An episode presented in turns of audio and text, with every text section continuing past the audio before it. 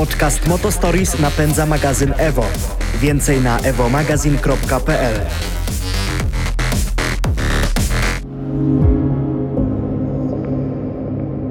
Podcast Motostories stworzyliśmy, żeby przepalać benzynę w żyłach petrolheadów. Rozmawiamy o naszych doświadczeniach z najszybszymi, najciekawszymi i najbardziej wyjątkowymi autami na świecie. Skupimy się też na doświadczaniu wyjątkowych wydarzeń, miejsc i historiach ludzi związanych z motoryzacją, obok której nie przejdziecie obojętnie. Zapraszają Patryk Mikiciuk, Łukasz Kamiński. Kacper Majdan.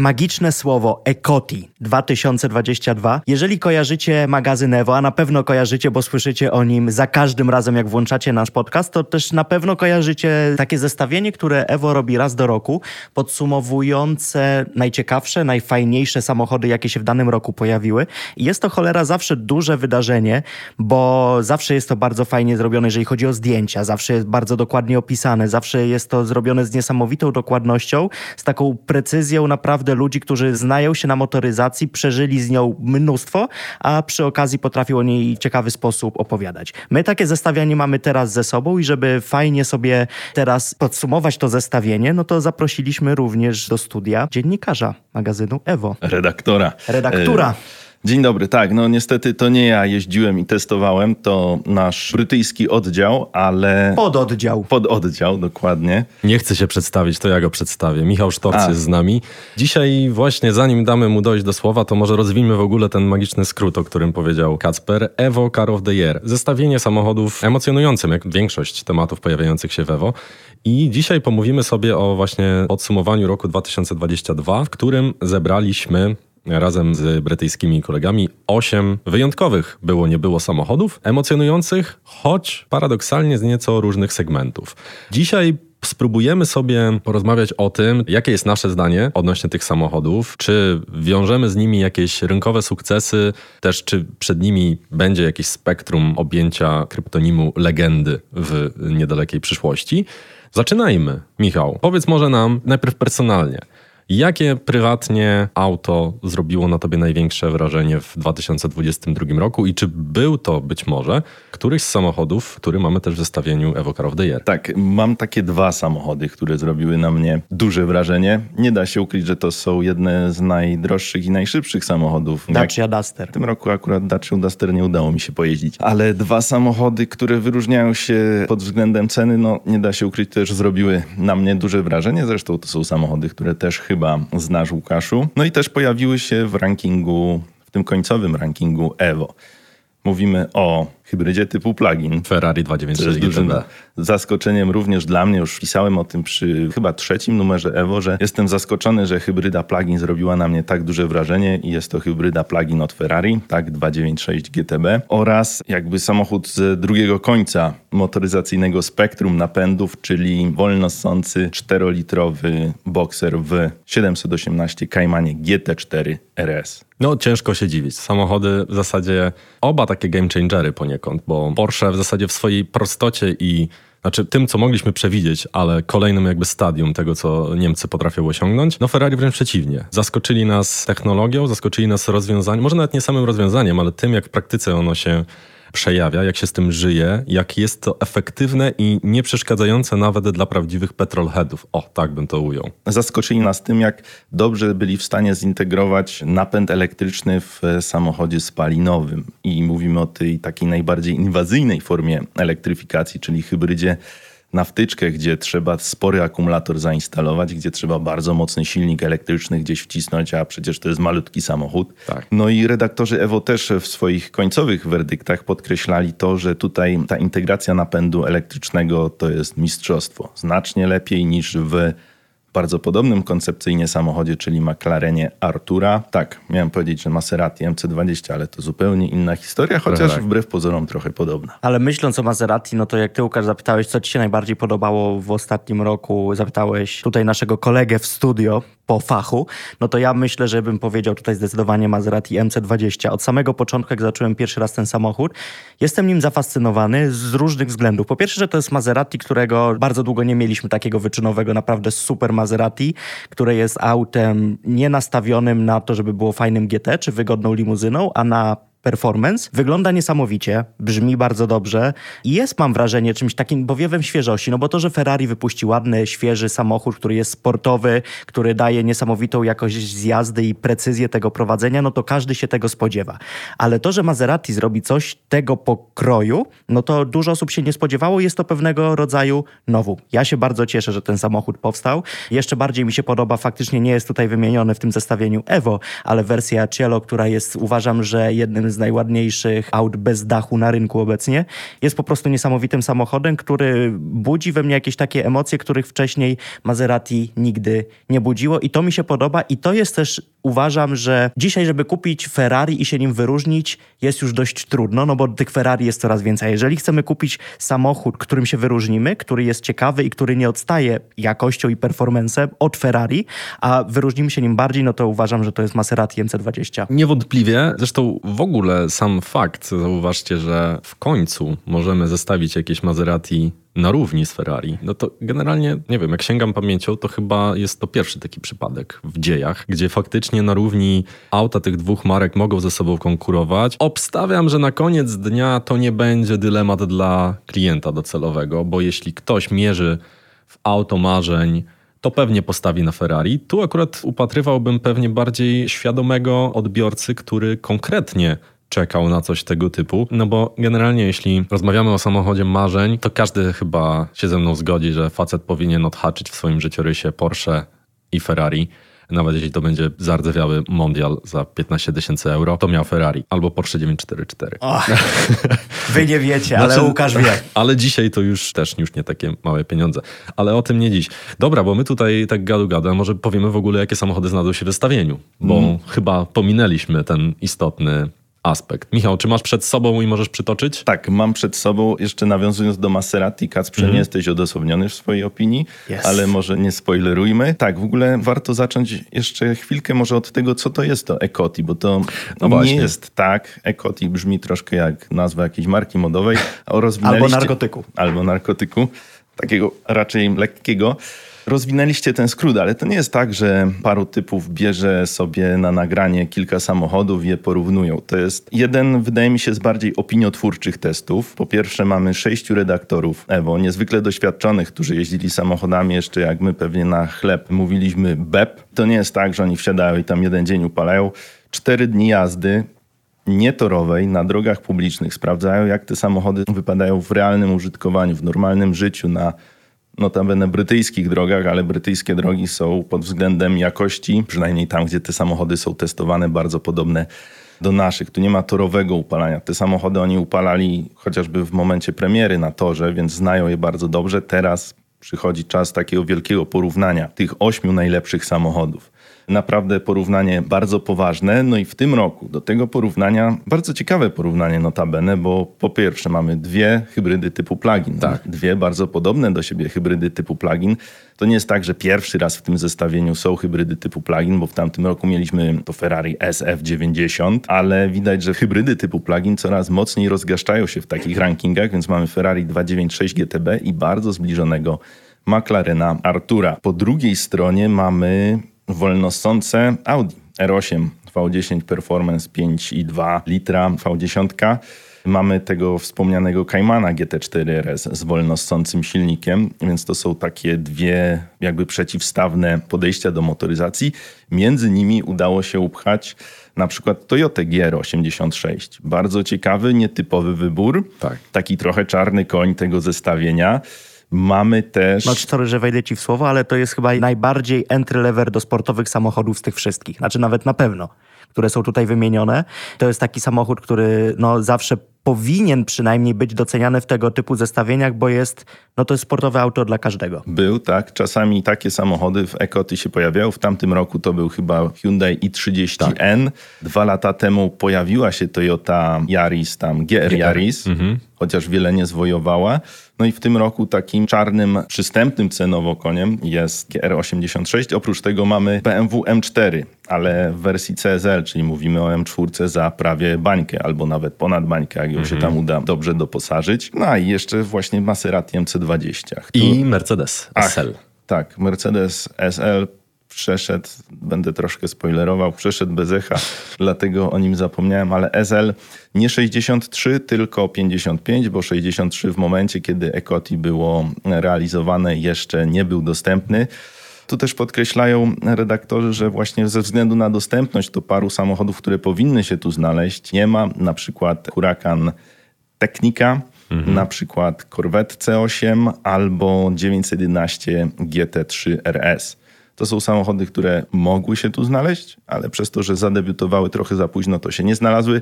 Podobnie zresztą z fantastycznym Lotusem Emira, o którym pisaliśmy. A, no My dzisiaj nad Łukaszem rozmawialiśmy przed nagraniem o Lotusie Emira i we dwóch się zgadzamy, że to jest fantastyczny samochód. Trochę szkoda, że niedostępny w Polsce oficjalnie i pewnie za dużo ich w Polsce nie zobaczymy, ale też szkoda, że go tu nie ma. Wspomniane Porsche, które 911 GT3 RS, też mam wrażenie, że ono, Porsche zawsze jest w takim zestawieniu, więc to, że go nie ma, to może wyjść na plus do zestawienia, bo 911 zawsze i tak gra we własnej lidze i jest takim autem trochę spoza tego świata. W sensie zawsze jest docenione i zawsze jest wybitne. Bez wątpienia części przynajmniej tych aut, których tutaj wymieniliśmy, a których nie ma, na pewno znajdą się w przyszłorocznym zestawieniu, więc nie ma tego złego. No ale tak, to co już wspomniałem na początku, to niby mamy performance cars, auta budzące ogromne emocje, ale z jakże różnych segmentów w zasadzie. Idee, mamy auta wolnossące, mamy auta doładowane, mamy hybrydy, plug-in, jest kabriolet, jest klasyczne mniej lub bardziej GT, są auta stricte sportowe, no dzieje się tu naprawdę sporo. Nie wiem od czego byśmy zaczęli. Czy od razu przechodzimy do rankingu, czy po prostu... Znaczy, ja myślę, że przejdźmy sobie przez każde auto po kolei. O części już powiedzieliśmy tak, niespecjalnie się nad nimi rozwodząc, bo to też nie chcemy was odwodzić od lektury, którą na pewno sobie przeczytacie, ale też takie nasze, myślę, że najbardziej personalne doświadczenia z każdym z tych samochodów. I zaczęliśmy bodajże, jeżeli otworzymy magazyn Evo brytyjski i na początku zobaczymy te samochody, to jednym z pierwszych będzie Esel właśnie. I cholera faktycznie jakoś bez echa z tym samochodem. W sensie o nim się dużo mówiło, duże budził nadzieję, a mam wrażenie, że odkąd jest już dostępny i odkąd, znaczy dostępny, można go zamówić, niektórzy już go odebrali, można go czasami zobaczyć, to jakoś ucichło wokół niego. Problemem tego samochodu było to, co w zasadzie dotknęło wielu producentów, czyli niedostępność tych aut. Myślę, że paradoksalnie to bardzo zaburza rynkowy odbiór samochodu, no bo jeśli o aucie jest głośno w mediach, dziennikarze o nim mówią, celebryci, lifestyle jest pokazywany, to wtedy po prostu się dzieje, a ciężko pokazywać samochód, to jest taka wspólna gra, którego nie ma, e, którego nie ma albo którego nie można kupić, którego nie można zamówić, którego nie można się przejechać. Więc dlaczego skłaniać potencjalnego klienta do samochodu, którego nawet jeśli może zamówić, to pewnie rzadko kiedy zamówi, kiedy nie może się na przykład do niego przymierzyć. No dobra, wiemy, że to jest już segment, kiedy często się zamawia w ciemno samochody, ale myślę, że po pierwsze, samochód ten, w mojej opinii, to jest trochę segment, od którego po prostu się dzisiaj poniekąd odchodzi. Druga rzecz to przed SL-em było, jest ciężkie zadanie zastąpienia kilku modeli, w mojej opinii, bo generalnie ma być w dalszym ciągu SL-em, czyli kojarzymy go po prostu ze sportowym, ale jednak luksusowym kabrioletem. Nie Z, będzie SQP. Zniknęła S-Cabrio w zasadzie, no bo to, to jest e, jakby tak. Roadster. Musi zastąpić właśnie S Cabrio. W tym celu chyba w ogóle pojawiły się te pseudo siedzenia z tyłu. No i generalnie pod znakiem zapytania, bo już ciągle zmieniają się wersje, stoi AMG GT, które niby miało go nie być. Teraz Mercedes mówi, że chyba chyba jednak będzie w odświeżonej wersji. Nie wiadomo kiedy, nie znamy szczegółów, więc przynajmniej obstawiam, że na te najbliższe dwa lata. Generalnie te trzy modele SL musi, że tak powiem, obskoczyć. GT, nawet jeśli się pojawi, to w momencie, kiedy SL był projektowany, tego GT chyba miało nie być. I faktycznie ten samochód przede wszystkim miał wpisać się między SL a GT i jak się okazuje, przynajmniej w wersji 55, która wiadomo nie jest tą najmocniejszą, nie jest tą najbardziej hardkorową, z tego zadania według redaktorów Evo nie do końca się wywiązał. W podsumowaniu stwierdzają, że ten samochód nie wie, czy chce być bardziej SL-em, mhm. czy chce być bardziej GT. W dodatku jest cabrio, co też troszkę wpływa na właściwości jezdne. Waży prawie dwie tony, a masa nigdy nie jest mile widziana taka nadwaga, jeśli chodzi o samochód typu performance, o których tutaj mówimy. Chociaż do tej masy to jeszcze wrócimy przy okazji zwycięzcy. No więc nie wywarł wielkiego wrażenia. Ma takie troszkę rozdwojenie jaźni, ale sądzę, że jeżeli ktoś szuka kabrioleta, sportowego kabrioleta, który będzie też w miarę komfortowy, to tutaj odnajdzie to, czego szuka. Nie odnajdzie natomiast sportowych emocji i samochodu, który jest w stanie utrzymać tempo z tymi superkarami, które aktualnie mamy. To bez dwóch zdań. Dla mnie, jeśli chodzi o podsumowanie Mercedesa SL, jedynie, znaczy głównie szokującym faktem jest to, że bazowy, czyli jeszcze niższy, 43 on się chyba, prawda, nazywa, z dwulitrowym silnikiem startuje od ponad 600 tysięcy złotych. Czyli od tylu, co startuje 911, które jednak mam wrażenie, może nie są to auta, które można bezpośrednio porównać, ale no jednak konkurent, który przynajmniej nie ma tego dwulitrowego silnika, pieniądze podobne. McLaren Artura. To jest samochód, wokół którego... Czyli? Ja... Przepraszam? No, że Artura. Boruca. To jest samochód, wokół którego ja nie mam żadnych emocji, bo ja mam ogólnie problem, że wokół McLarenów jest tak, że one mnie nie pociągają. Z brytyjskich samochodów podobają mi się najmniej, a z drugiej strony rozumiem ich fenomen i ten nacisk na to, żeby to był po prostu taki torowy skalpel.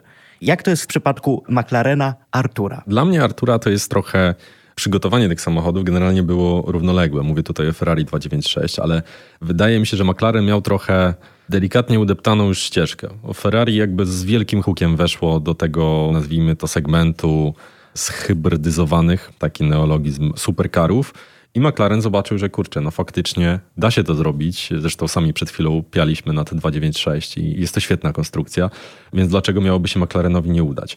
Czy się udało? No właśnie, Michał, czy się udało? Udało się, poniekąd.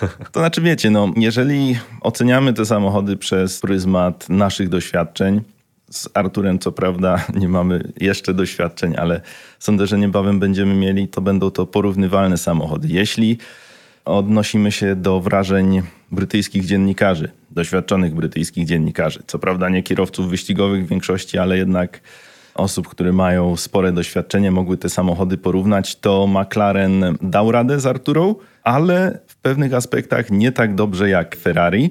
Na przykład pewne zarzuty budzi w porównaniu do identycznej koncepcji Ferrari, pewne zarzuty budzi integracja właśnie tego napędu elektrycznego z silnikiem spalinowym. Tutaj redaktorom to nie do końca pasowało, albo nie pasowało aż tak dobrze jak Ferrari 296. Też stwierdzili, że McLaren zrobił po prostu zagrzeczny samochód w stosunku mhm. do tego, co oferuje Ferrari.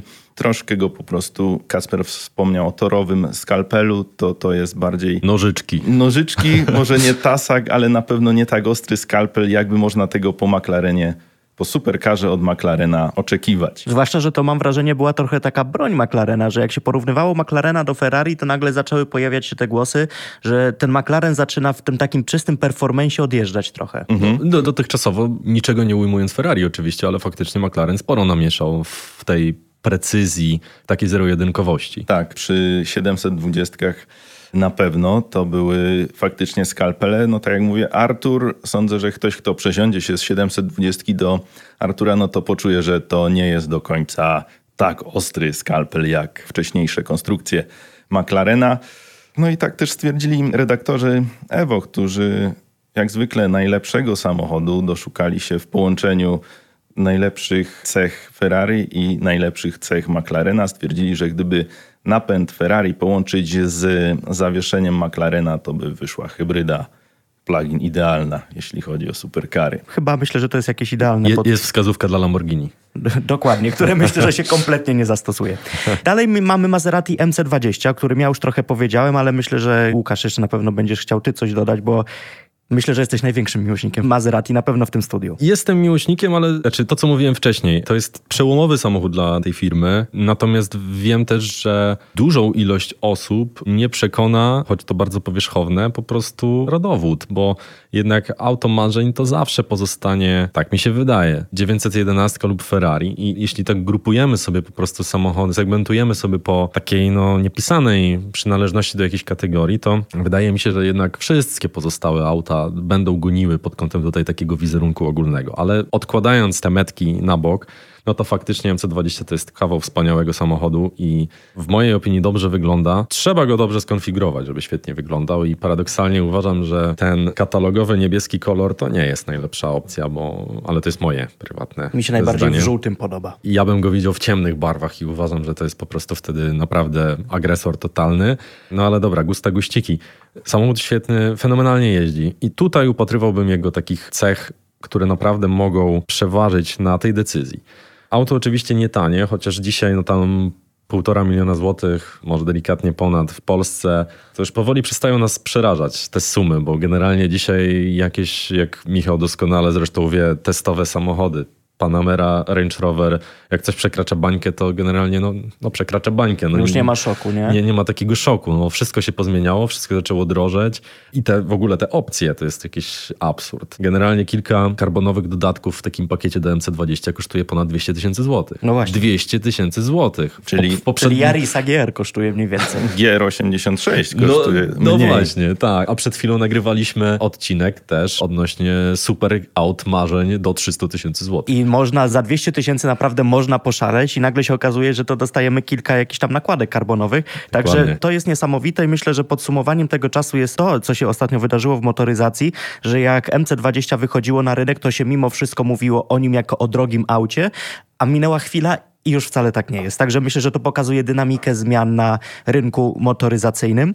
Wspomniałeś o Toyocie GR86 i to jest właśnie ten czarny koń w tym zestawieniu. Patrząc na ten samochód, muszę to powiedzieć, no widać, że jest najtańszym samochodem i nikt tego nie będzie ukrywał. Trochę tak. Jest taki, mam wrażenie, szczerze mówiąc, w porównaniu do poprzedniej wersji ten mi się mniej podoba, bo jest jakiś taki, mam wrażenie, bardziej otyły, ale jednak, kurczę, no chcemy nowy samochód sportowy z gwarancją, bo to nie jest bez znaczenia, kiedy mamy jakiś tam ograniczony budżet, który da nam mnóstwo radości, no to nie mamy za dużo do wyboru i ta Toyota GR86 wydaje się idealnym rozwiązaniem. Tak, Toyota namieszała, ale zanim przejdziemy do Toyoty, która kosztuje tyle co dodatki karbonowe do Maserati, to pozwól, że tymi dodatkami karbonowymi do Maserati trochę wrócę do Maserati, trochę zaspoileruję, ale nie powiem wszystkiego. No Maserati, nie da się ukryć, zwyciężyło ten ranking. Tak. Zwyciężyło ranking w 2022 roku, co wcale nie było takie oczywiste, ale okazało się dużą rzeczą. Dużą rzeczą według redaktorów Evo. Po pierwsze mówimy o powrocie Maserati do tego rankingu po 15 latach. Nie było tej marki przez 15 lat w tym rankingu, nie łapało się. Po drugie mówimy o pierwszym samochodzie z silnikiem umieszczonym centralnie, skonstruowanym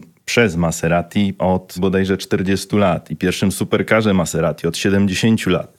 Tak. Bardzo ważny debiut, bardzo duża rzecz.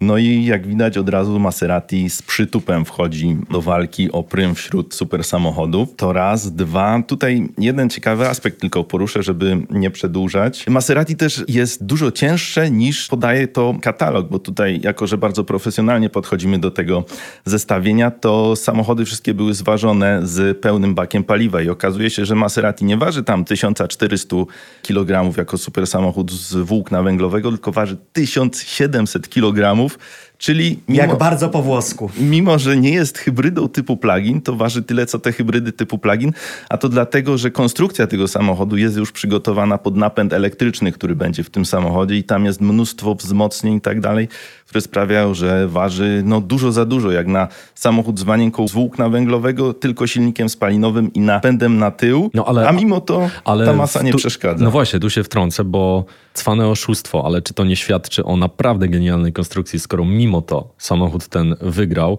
i tu pokuszę się o stwierdzenie, że jakkolwiek to zabrzmi w ustach Petrolheada, ale no nic, tylko czekać na hybrydę od MC20, które pewnie namiesza już totalnie. te osiągi mogą tam być porażające i nie wpłyną jakoś źle na właściwości jezdne. Sądzę. Zresztą Maserati MC20 już zbiera bardzo dobre opinie z rynku. Ostatnio z Mariuszem Miękosiem, kierowcą wyścigowym, bardzo doświadczonym, rozmawiałem i również bardzo zachwalał ten samochód. Mówił, że to jest samochód po prostu blisko samochodu wyścigowego, jeśli chodzi o wrażenia z jazdy co prowadzi nas do zupełnie drugiego końca tego zestawienia, czyli faktycznie GR86 bardzo mocno namieszała. I to nie jest tak, że redaktorzy Evo tutaj chcieli być przekorni i władowali jakiś tani samochód, żeby pokazać, że oni nie tylko kolokwialnie rzecz ujmując, ekscytują się tymi drogimi superkarami, bo dwa lata temu mieliśmy GR Yarisa w zestawieniu. Nie zawojowało za wiele. Rok temu, tak jak mówiłem, Hyundai i30N mhm. nie zwojował za wiele. W tym roku GR86 trochę zwojował. Trochę zwojował. Zostawiam tutaj niedopowiedzenie, żeby sięgnąć do kolejnego numeru Evo, gdzie na pewno to szczegółowo opiszemy, ale bardzo dużo namieszała i bardzo dużo zwojowała mała, tania Toyota. No właśnie, a kolejnym, jakkolwiek to brzmi w tym zestawieniu, najtańszym samochodem jest M4 CSL za bańkę. Jak Do... już jesteśmy przy tanich autach, no właśnie. Ja po prostu, szczerze mówiąc, jak zobaczyłem pierwszy raz ten samochód, to nie byłem przekonany, że aż tyle za M4, ale jak zacząłem się wczytywać, zacząłem też przekonywać się do tego samochodu, że jednak jest to limited, że on się wyróżnia na tle zwykłych M4 i tak dalej. Mi się ten samochód z czasem coraz bardziej zaczyna podobać i coraz bardziej zaczynam go rozumieć i nawet z tego takiego czysto estetycznego punktu widzenia uważam, że na przykład to, co zrobili ze światłami z tyłu albo z tymi żółtymi światłami do jazdy dziennej z przodu, to są takie smaczki, za które tą bańkę bym wydał. No tak, tylko wiesz, musimy pamiętać, że jednak CSL to jest ogromne zobowiązanie ze strony BMW. Jeśli już nazywać, to trochę tak jak Ferrari bardzo odważnie tych kilkanaście lat temu nadało przydomek GTO dla 599, samochodu stworzonego do cruzowania. Zresztą Clarkson kiedyś bardzo punktował to, że musieli mieć naprawdę odwagę i grande cojones, żeby nadać taki przydomek, ale miało to swój wydźwięk taki, że auto spisało się jak na GTO przystało. Czy tutaj jest podobnie? W mojej opinii tak. Ja też podchodziłem sceptycznie do CS CSL-a, bo BMW ostatnim czasem przyzwyczaiło nas do licznych limitowanych serii M4, specjalnych edycji. Zresztą CSL teraz wyszedł w jeszcze bardziej limitowanej odmianie 3.0, ale to jest wątek na osobny odcinek. Aczkolwiek ten CSL, no tutaj oklaski dla Niemców, bo faktycznie no wiedzieli, której wersji nadają te trzy szlachetne literki. No i samochód bezkompromisowy, zresztą chyba Michał, redaktorzy Ewo potwierdzają. Tak, chociaż nie do końca. No nie do końca. No, nie zrobił, że tak powiem, szału ten samochód. Zresztą podobnie jak Cayman GT4 RS. No właśnie, to jest Na ciekawe. tych brytyjskich nierównych drogach przy mocnym ciśnięciu no nie do końca te samochody tam udało się wpasować w te drogi. Nie wpasowały się tak dobrze w drogi, przede wszystkim jeśli chodzi o zawieszenie, jak pozostałe superkary. Za hardkorowe chyba po prostu. Paradoksalnie. Cayman GT4 tak. Stwierdzili, że za bardzo hardkorowy, że na tych drogach to jest od czasu do czasu na niektórych drogach jest najlepszym samochodem z tej całej stawki, na niektórych najgorszym, ale generalnie jest jednym wielkim narzędziem tortur na drogach publicznych. Cayman GT4 RS, BMW M4 CSL może nie do końca wpisuje się w narzędzie tortur, ale zawieszeniowo też jest za hardkorowe, żeby dać frajdę z jazdy, taką maksymalną frajdę z jazdy na zniszczonych takich drogach, jakie mamy u nas chociażby w kraju. Ja myśląc o Caymanie GT4, to uważam, że dobrze, że to jest auto hardkorowe i cieszę się, że Porsche nie szukało tutaj kompromisów, żeby zrobić i auto na tor, i na drogi. Oni po prostu zrobili hardkorowe auto, które ma robić kółka w jak najlepszym czasie. I tyle. No, zgadza się. No zresztą przydomek RS, no to jest jakby... W Porsche świętość. W Porsche świętość, ale też no wiele się wybacza i szczególnie, że no uważam paradoksalnie, że no nie mamy GT4 znaczy mamy GT4, ale już nie z tym motorem. Więc gdyby była GT4 z tym motorem, który mamy w RS-ie, to myślę, że to auto w tym zestawieniu naprawdę mogłoby namieszać, ale nie mamy. O SL-u powiedzieliśmy już trochę wcześniej. Audi R8 to jest w mojej opinii samochód przez większość swojego życia zawsze niestety stawiany w tym świetle Lambo. Uważam, że niesłusznie, bo mówiliśmy o tym już w naszych podcastach, ale wiele osób potwierdza, moje zdanie też jest takie, że w wielu aspektach jezdnych ten samochód nawet przewyższa na przykład Huracana. Nie we wszystkich i jako całokształt koncern nie pozwoliłby na to, żeby Audi napluło w twarz Lamborghini, ale R8 to jest naprawdę według mnie świetny samochód, a pewnie będzie jeszcze ciekawszy za niedługo, bo kończy się jego produkcja, więc ta porządliwość rośnie. Tak jak to Korwin kiedyś powiedział, wam się oczy otworzą, jak mi się zamknął. Przy tym zamykamy już ten. Bo chciałem jeszcze dodać o R8, że no faktycznie jest już po pierwsze staruszkiem w tym zestawieniu i kiedy wsiadasz do wnętrza, no to nie da się tego nie zauważyć, Tak. ale jest też dosyć tanim samochodem, bo mówimy o samochodzie w przypadku tej wersji, która była testowana, czyli z napędem na tył 570 koni, za 740 tysięcy bazowo. No to dzisiaj to jest naprawdę... Mniej niż BMW. Za Tak. V10, wolno Za ssące, w V10. pełnoprawnym superkarze. Tak, dokładnie. Jakby to jest super. W dodatku chciałem też zwrócić uwagę, że R8 waży tyle co M4 CSL. Mimo, że CSL to powinien być dosyć lekkim samochodem, no to tutaj V10 w Audi, no Audi z V10 waży tyle co takie BMW, co też pokazuje jak te samochody nam z roku na rok tyją. R8 zajęło tam którąś, może nie końcową pozycję, gdzieś w środku stawki się plasowało. Nie zrobiło wielkiego wow, ale też nie rozczarowało. Tutaj no przy Czy tych... nie mogło wygrać? To jest zbyt stary samochód technologicznie, żeby tutaj mógł wygrać.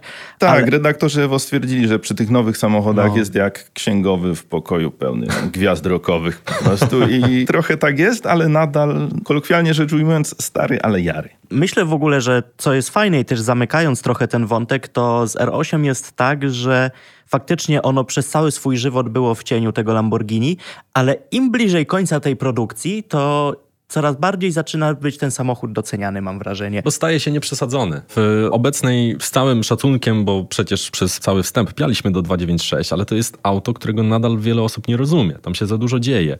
Oczywiście zmieni się to po przejażdżce, ale generalnie jeśli czytamy o tych hybrydach, łączeniu napędu, tu przód, tu tył, tu strzał z baterii, tu strzał ze spalinówki, miliard systemów, wszystko elektryczne, wszystko dotykowe. Tu nawet nie masz adaptacyjnych amortyzatorów. No właśnie, to czacha dymi od tego. Ja A- myślę, że też trochę dlatego wygrało to Maserati, które jest jednak połączeniem i tej nowoczesności, Jest. i tego, co było kiedyś. No dobra, a już tak wiemy, co nasi brytyjscy koledzy myślą, ale na koniec, nawet bazując na teorii, z tego zestawienia, jakie są wasze typy? Musiałbym przejechać się Maserati i zobaczyć, czy faktycznie robi tak wielkie wrażenie, jak to mówią. Ale na ten moment z tych samochodów, które znam, no to chyba zostałbym przy Ferrari, mimo że dosyć narowiste i zdecydowanie za mocne na drogi publiczne, to chyba zostaję przy hybrydzie typu plug-in. Ja jako, że tak jak zacząłem zresztą ten odcinek, ja jestem ogromnym fanem MC20 i jako, że jestem też osobą, która marzy o Ferrari kiedyś w swoim garażu, tak z tego zestawienia zostaję przy Maserati. Chociaż wolnossąca V10, No, kurczę. kusi, prawda? Ja generalnie wybrałbym MC20, ale żeby nie było zbyt monotonnie i skoro Kacper już wybrał MC20, to ja wybiorę któregoś z wolnossących kandydatów, czyli wahałbym się między GT4 RS-em a Audi R8 V10 mimo wszystko. R8 może być też dobrą inwestycją w tym Może, momencie. może. Swoją drogą, to pokazało, że no my jednak z Łukaszem jesteśmy mentalnie dużo starsi od ciebie. Ja tak, muszę podążać za nowościami. No dobrze, no to na pewno więcej o tym zestawieniu przeczytacie w Evo, pewnie też polskim, nie tylko brytyjskim, na pewno też przeczytacie w polskim. Zresztą polskie Evo czytajcie, bo wiele z tych aut, o których opowiadaliśmy, jest tam również opisywane, czasami przez polskich dziennikarzy, czasami przez nasz pododdział w Wielkiej Brytanii, więc na pewno dużo więcej o tych autach szczegółowo się dowiecie. My tutaj podsumowaliśmy to, co motoryzacyjnie było najważniejsze według brytyjskiego magazynu Evo w tym roku. Tak, i tak zamykając to wbrew pozorom, okazuje się, że rok 2022 był bardzo dobry i obfity, jeśli chodzi o samochody sportowe, mimo wszystko. I te analogowe. I, I to te- mnie cieszy. Tak, no i to spektrum było ogromne, bo konstrukcji było co niemiara, od hybryd po klasyczne wolnossące przez A czego pan sobie życzy w przyszłym roku? Właśnie tego, No żeby właśnie. było ich jeszcze więcej, no i żeby tych hybryd też przybywało, ale żeby nie wypierały bardziej klasycznych konstrukcji. Tu pokazuje, wszystko się pięknie uzupełnia. Dzięki Michał za gościnę, Dziękuję za również. obecność, za gościnę. To I zapraszam do lektury magazynu Evo. Czytajmy. Czytajmy. Tak jest. Jak nie czytacie, to nie idziemy z wami do łóżka. Dziękujemy, że słuchasz naszego podcastu. Nie zapomnij nas zasubskrybować, ocenić w Apple Podcast i porozmawiać z nami w Q&A na Spotify. Podcast Moto Stories napędza magazyn Evo. Więcej na evomagazine.pl